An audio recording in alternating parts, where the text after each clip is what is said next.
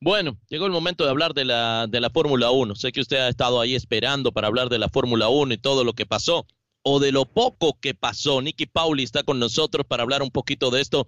Nicky, con el, con el saludo, sin duda alguna, pues eh, la Fórmula 1 salió a defenderse de todas las críticas de los pilotos, de la gente, y pues apenas luego de tres vueltas esto, esto queda cancelado y se le da la mitad de los puntos y hoy se ratificaba la posición número uno para Max Verstappen eh, por primera vez en la historia que la carrera corta de tres, de tres vueltas nada más detrás del safety car, de todo el lluvioso día y lo que pasó, el accidente con Norris en, en, la, en la pole. ¿Te pareció bien eh, la decisión que al final toma la Fórmula 1 de dar la mitad de los puntos, de terminar de cancelar esto, las horas que pasaron para para tomar al final el veredicto, ¿no? Con el saludo, muchachos, para ustedes y para la audiencia, siempre un placer estar en estos micrófonos. Y no, la verdad es que creo que lo de ayer fue una debacle, creo que fue eh, una burla eh, dentro de lo que es el automovilismo, dentro de lo que es el deporte, dentro de lo que es la Fórmula 1.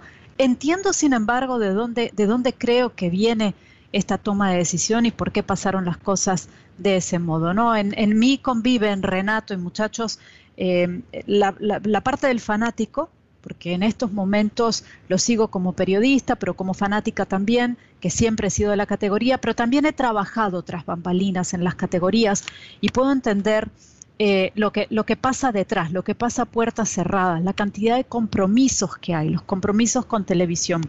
Creo que el director de la Fórmula 1, el hombre que toma esta decisión finalmente sobre quien recae la responsabilidad, Massi, Michael Massi, él trató de que hubiese una carrera y por esto se fueron estirando los tiempos. Ok, no podemos arrancar por la lluvia a las 3 de la tarde hora local, eh, pues lo trasladamos a dentro de una hora y media o dos horas y fueron haciendo cambios, pero realmente fueron cambios muy eh, dando como manotazos contra el reglamento, ¿no? No, no había un lineamiento claro. Está bien que quieres cumplir con la ventana de televisión, hay una cantidad de contratos. Yo no he visto los contratos de televisión de la Fórmula 1 actuales, pero puedo referirme a contratos eh, anteriores, a contratos de hace años, en los que se especificaba que durante el tiempo de la transmisión debe haber imágenes de la Fórmula 1 en la pantalla por el tiempo estipulado, que pueden ser dos o tres horas. Esto significa que, que no necesariamente tienes que tener las imágenes de la carrera, pero sí de la Fórmula 1. Entonces, bueno, si tú vas corriendo tu ventanita, hay entrevistas con los pilotos, hay imágenes de los pilotos jugando fútbol en el paddock, hay diferentes entrevistas y cosas que puedes hacer. Y quedas bien con, ese contrato. Eh, por otra parte, tratar de que haya una carrera. Entonces, bueno, vamos corriendo las horas, vamos a ver si eh, el tiempo mejora. Pero esta decisión para mí es incomprensible porque cuando tú tienes un radar y un sistema de meteorología súper sofisticado que te está diciendo no va a mejorar el clima, va a empeorar, pues tienes que tomar una decisión en algún punto y decir, esto se cancela. O por último, sal a correr como decía Bernie Eccleston, el ex mandamás de la Fórmula 1, toma la decisión de arrancar la carrera. Y ya se verá, el que quiera arrancar, arranca, y el que no quiera arrancar, no arranca. Pero la carrera se tiene que Yo creo que, Nicky, se, se, se complica las cosas primordialmente por el tiempo alargado de tomar decisiones. Esto empieza a crear la incertidumbre en la gente de pensar que fueron por los patrocinadores y la televisión, por qué no se toma una decisión. Hamilton salía diciendo a la gente tienen que devolverle el dinero, es una pena. Eh, y lo del medio y, y lo de la mitad de los puntos, esto sí es algo que estaba en el reglamento o no. Sí, sí, sí, por supuesto. Eh, la Fórmula 1, eh, de hecho, anteriormente ya ha otorgado medios puntos en su historia, en un par de veces en los 70. El campeonato de 1984 entre Lauda y Prost fue decidido por medio punto, otorgado en una carrera de Mónaco que quizás algunos de ustedes, si son un poquito clásicos o vintage como soy yo, la recordarán porque había una Ayrton Senna que le pisaba los talones a una Lempros bajo una lluvia impresionante. ¿no? Entonces, sí se han otorgado medios puntos antes, está contemplado en el reglamento. ¿Cuándo sucede? Cuando la carrera no completa más del, del 75% de las vueltas estipuladas. Si hay menos del 75% de competencia, medios puntos son otorgados a los pilotos y a los equipos. Pero me parece, me parece una burla otorgar esto, medios puntos o puntos completos con tres vueltas detrás del safety car, debo decirlo.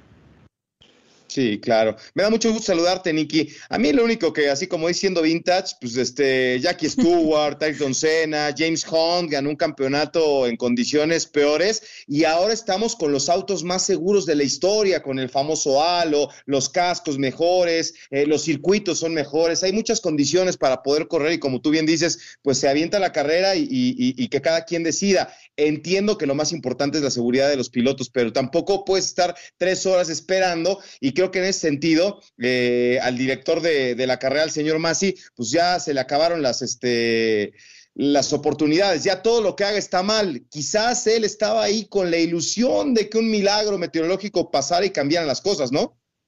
Sí, y sabes también, Beto, lo que ocurre es que, a ver, el reglamento de la Fórmula 1, ¿cómo se escribe? Como se escribe en prácticamente todos los reglamentos. Tú tienes una idea de lo que puede ocurrir y em, decides esto es lo que vamos a hacer. Si ocurre A, esto es lo que vamos a hacer. Si ocurre B, esto es lo que vamos a hacer.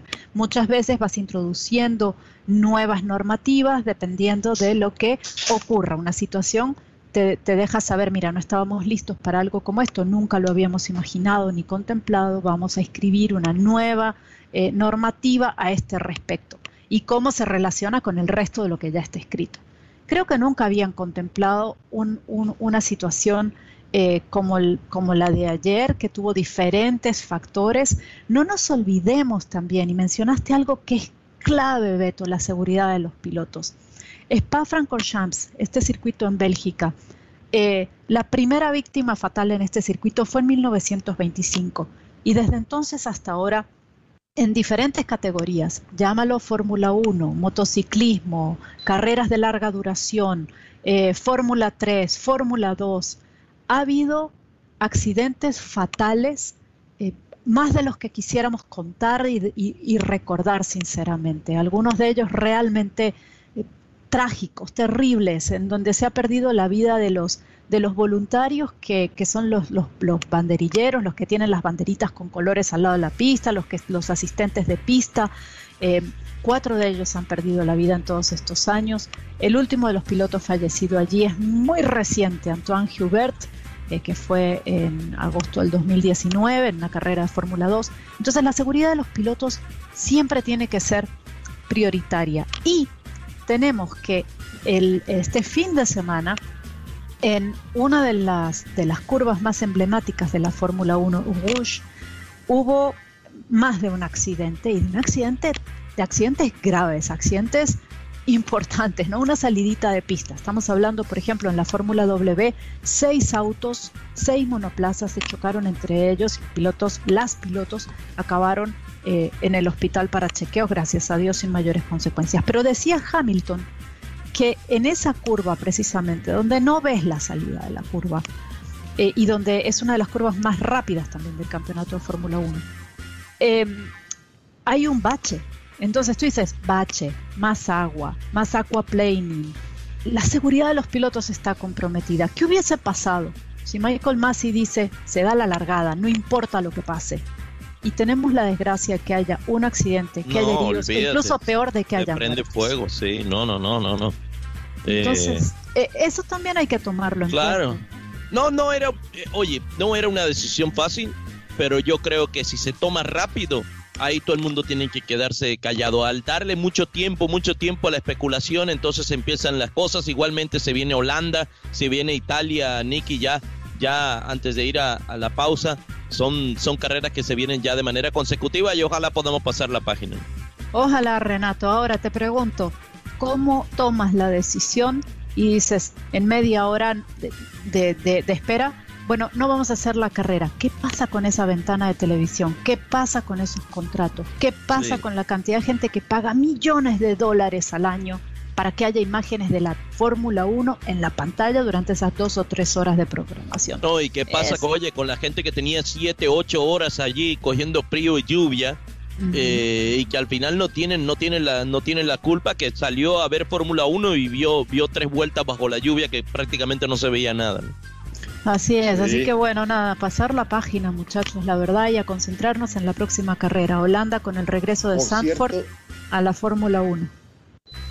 Por cierto, Nicky, estaba ahorita que me acordé de James Hunt, hoy estaría cumpliendo 74 años de edad, el piloto inglés.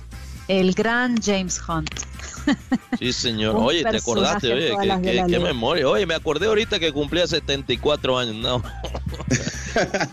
el hombre de la película. El eternamente joven James Hunt. Sí. Nicky, gracias. Un abrazo.